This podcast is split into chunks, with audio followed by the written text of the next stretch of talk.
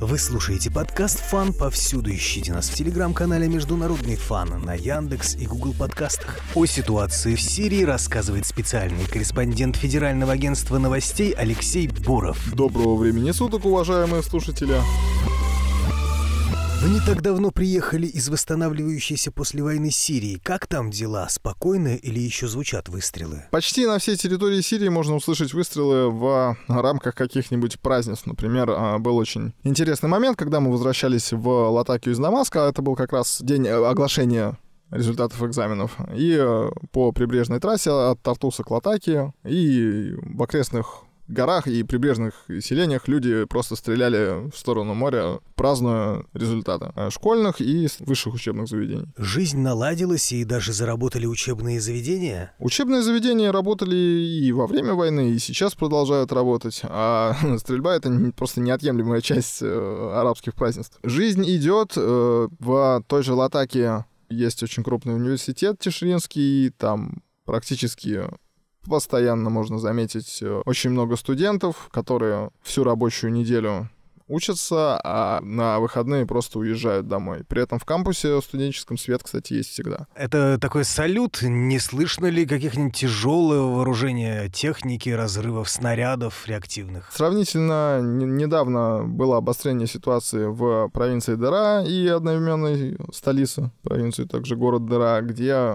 регулярные формирования не подконтрольные официальному Дамаску, взяли под свой контроль район старого города, Дра Аль-Балат, и сейчас там идут плотные переговоры при посредничестве Российского центра по примирению враждующих сторон. С учетом давней истории, происходящего в провинции, там разве что переговорами дело и можно решить, потому что силовая акция — это совершенно не то, что нужно по той простой причине, что э, люди там и так достаточно настрадались и от войны, и от э, действий боевиков, потому что дыра — это колыбель сирийской революции. Именно оттуда все началось в 2011 году. И, соответственно, во многих районах просто буквально нет живого места все разрушено, и понятное дело, что на этом фоне присутствует социальный кризис, связанный с отсутствием работы, не очень хорошими условиями жилья. Правда ли, что в Сирии проблемы с водой? Проблемы есть как с водой питьевой, так и с водой технической. Начнем, пожалуй, с э, воды питьевой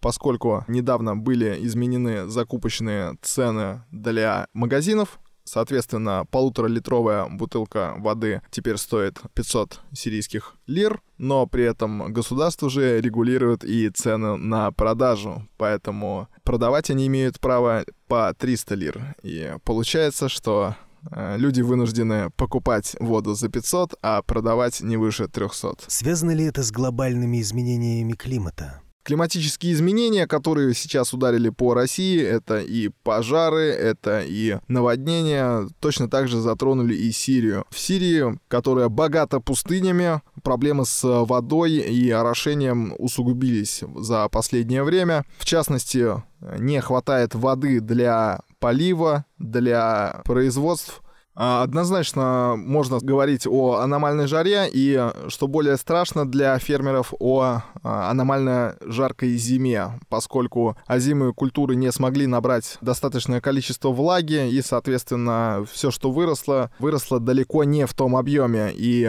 колосья, если и налиты зерном спелые, то далеко не везде и не во всех регионах. Затронули Сирию и пожары. В частности, рядышком с городом Тартус был пожар, э, в тушении которого принимали участие российские вертолеты, но местные пожарные справились э, достаточно быстро. Это сильно ударило по сельскому хозяйству? Больше, наверное, все-таки ударила война, поскольку разрушена большая часть мелиоративных приспособлений и канав но ситуация с э, водой все только усугубила, потому что в стране на данный момент не хватает топлива для работы насосов, большая часть рыков перекрыты, и, соответственно, если где-то вода и может поступать, то самотеком, а когда уровень воды в реке упал, то о каком самотеке может идти речь? Уровень воды в Ефрате связан тоже с климатическими изменениями? По большей части все-таки с действиями Турции, которые перекрыли на своей территории несколькими плотинами и остановили сброс воды. В самые критические моменты уровень падал до там, буквально нескольких метров. По большей части сельскохозяйственные угодья расположены в провинциях Латаки. Там в основном производят э, цитрусовые, оливки, Идлибе, знаменитым своими оливками ныне оккупированным боевиками регионе, и э, долине Альгаб, которая производит зерновые культуры, но из-за ряда проблем с безопасностью там тоже все не гладко. И, конечно же, Дейрезор, где есть производство хлопка и также производство зерна. И вот как раз по Дейрезору недавние действия Турции, перекрывшей Ефрат, ударили очень как раз сильно. В Дейрезоре все завязано практически на саму реку Ефрат, которая очень сильно обмелела, и по свидетельствам местных жителей, если раньше там можно было исключительно плавать на лодках, причем моторных, то теперь есть места броды, где может перейти буквально овца или баран. А человек может буквально не замочив колен. То есть были и э, такие моменты. Сейчас ситуация чуть-чуть улучшилась, но все так же, если проехаться по побережью Ефрата, то можно увидеть большую часть оголившихся берегов. И люди, которые купаются, но при этом стоят по колено посреди Ефрата. Сейчас это уже не вызывает какого-то удивления. Турция перекрыла Ефрат достаточно давно, и гидроэлектростанция, ради которой плотина построена, работает не первый год. Почему именно сейчас они ограничили сброс воды, вызвав обмеление? Тут дело, безусловно, в политических целях. Это и удар по курдам, это удар и по официальному Дамаску. В частности, склонение Дамаска к переговорам по ныне оккупированным турецким государством землям. То есть это зона оккупации в районе Аль-Баба, это зона оккупации на севере Сирии, это Идлиб, где турецкие позиции весьма сильны, независимо от присутствия там террористических организаций, таких как запрещенная в России Хаят Тахрирашам. Международная организация, регулирующая плотины, она каким-то образом влияет на ситуацию? Даже если подобные организации как-то интересуются, могу сказать, что в Дейрезоре и окрестностях их увидеть не получится, потому что в лучшем случае, кто там есть, это ООН. Однако никаких водомеров со стороны ООН там заметно не было. Известно, что при посредничестве ООНовских инициатив будет устанавливаться один из мостов в Дейрезоре, но это явно не гидрологическая служба, которая будет э, заниматься вопросами орошения и водораздела. В Сирии есть своя гидроэлектростанция, которая из-за падения воды в Ефрате тоже стоит. Как добывают электричество в Сирии? А, ситуация с электричеством на самом деле очень плохая. Во многих населенных пунктах, включая столицу, электроснабжение есть несколько часов в сутки по графику. Во время выборов и во время праздников увеличивали время, в которое можно было воспользоваться, а так в среднем в Латаке электричество есть 2 часа через 4 в моменты там пикового напряжения это один час через 5. Соответственно, это доставляет очень много неудобств местным жителям, поскольку многие энергоемкие производства просто не могут работать. Это очень сильно сказывается и на фермерах в том числе, поскольку нет возможности хранить произведенную продукцию. И по той же самой причине в сирийских магазинах практически не найти в достаточном количестве для всех каких-то мясных продуктов, не найти а, рыбных продуктов. Есть, но очень-очень мало по вполне очевидным причинам. Холодильники не работают, все только портится, и это терять деньги и травить людей. Есть ли какие-то рычаги давления на Турцию, кроме военных, которые помогут пережить Сирии эти кризисные времена? Можно сказать, что решение этой проблемы лежит даже не столько в диалоге Дамаска и Анкары, сколько именно в диалоге России и Турции. Поскольку у Эрдогана есть достаточно внушительные интересы на территории Сирии, которая служит кормовой базой как в рамках найма боевиков для поставки их в различные места, так и для отработки различных видов вооружений.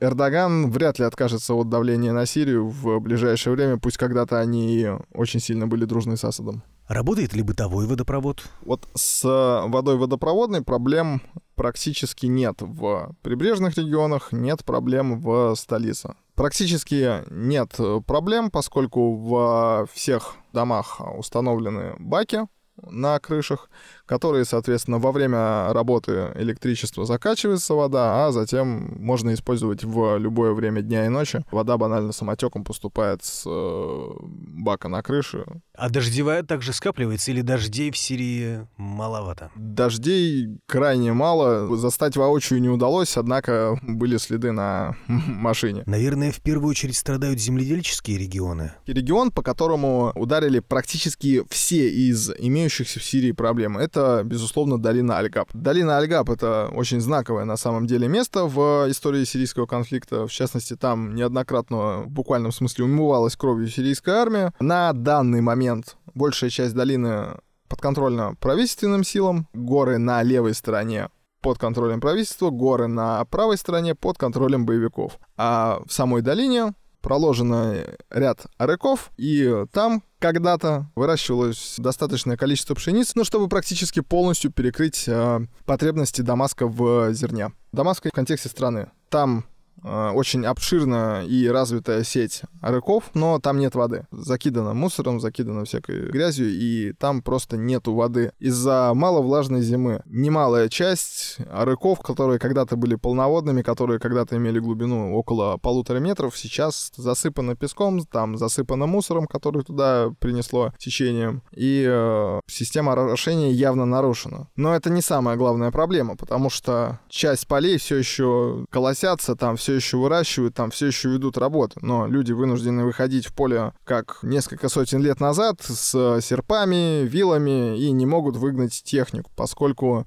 любое достаточно крупное механизированное средство может подвергнуться обстрелу, а комбайны штука очень-очень дорогая, и в результате во время наших посещений населенного пункта Джурин, там на стоянках по пути, укрытые от э, глаз боевиков, стоят э, новенькие комбайны, то есть видно, что ими либо вообще практически не пользовались, либо там отпользовались один, может быть, два сезона. Техника просто простаивает, потому что выгнать ее в поле означает поймать ею мину или ракету, и пострадает и человек, и пострадает и техника. А в условиях санкций закупить новую не так-то просто, и тем более ремонтировать. Люди по старинке ручным трудом собирают, сеют, пашут, плетут снопы и вывозят все на мотоциклах. А при этом за счет еще и топливного кризиса не хватает даже бензина особо даже для мотоциклов. Например, когда ехали со съемок, уже темнело, встретился сириец, который просто остановился и стоял в пяти километрах от населенного пункта. У него к мотоциклу сзади был привязан огромный просто пук свежескошенной травы,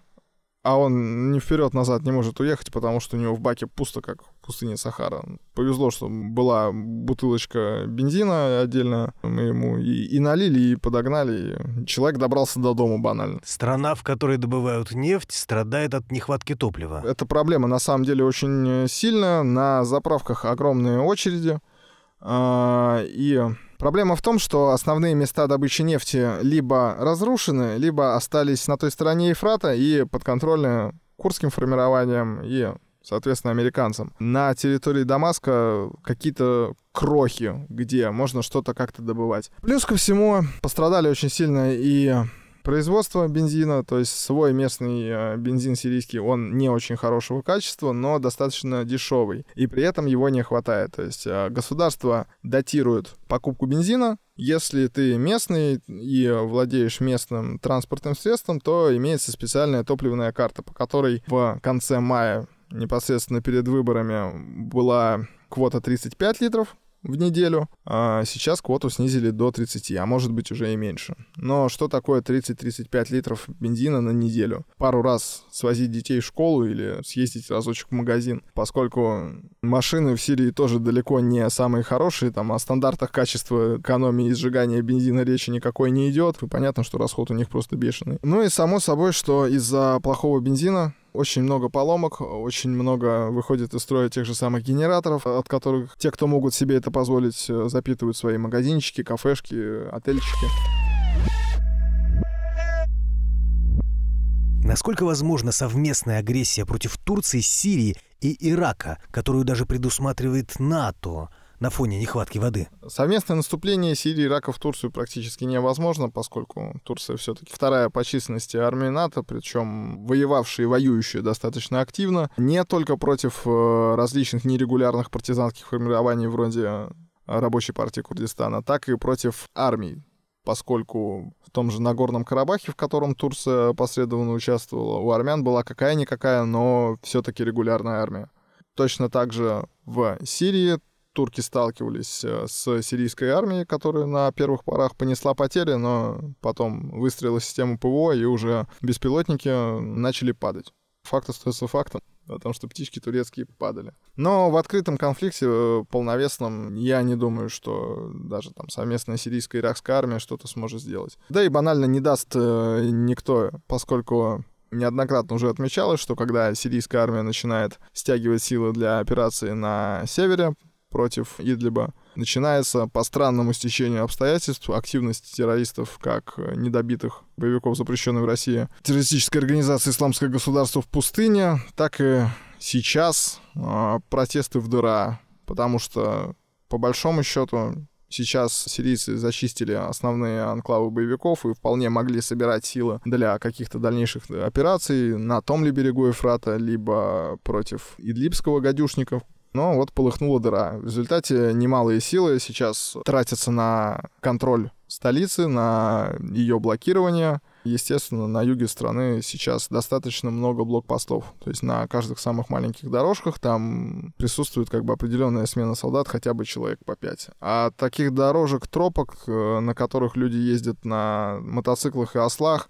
их огромное количество, и практически каждая перекрыта блокпостом. Людского ресурса на это уходит очень и очень много. Не говоря уже о том, что на блокаду целого города тоже ресурсы нужны очень внушительные. Эрдоган все-таки заморит жаждой Сирию, и она будет вынуждена пойти на уступки. В полном смысле этого слова э, задушить э, Сирию Эрдоган не сможет по той простой причине, что от Ефрата зависит не только подконтрольный Дамаску территории, соответственно, Дамаск, а еще и Ирак еще и э, так называемый Курдистан, где присутствуют в том числе американские военные в внушительном количестве, и им лишний повод к кризисам на подконтрольной территории тоже абсолютно не нужен. Плюс ко всему у Багдада вполне нормальные отношения с Турцией, более того, с позволения властей Ирака Турция ведет операцию на севере против ячеек рабочей партии Курдистана, поэтому прям полностью перекрывать Ефрат и как-то сильно существенно ограничивать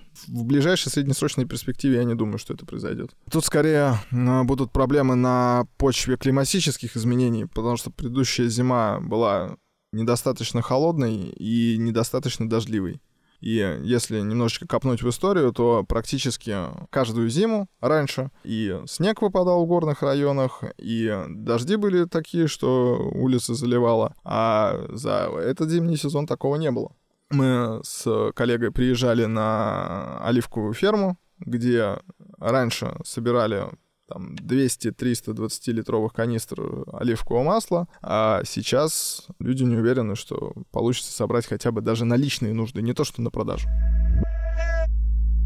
Люди, уставшие от войны, чем занимаются сейчас? Как налаживают жизнь, быт и чем живет сирийский народ? Очень много торговцев. Торговлю в придорожных лавках можно назвать скрытой формой безработицы, потому что формально люди работают, но на деле покупателей не так много, и продавцов можно увидеть э, в основном не стоящими за прилавками, а сидящими рядышком и э, курящими кальян. Сирия очень курящая страна.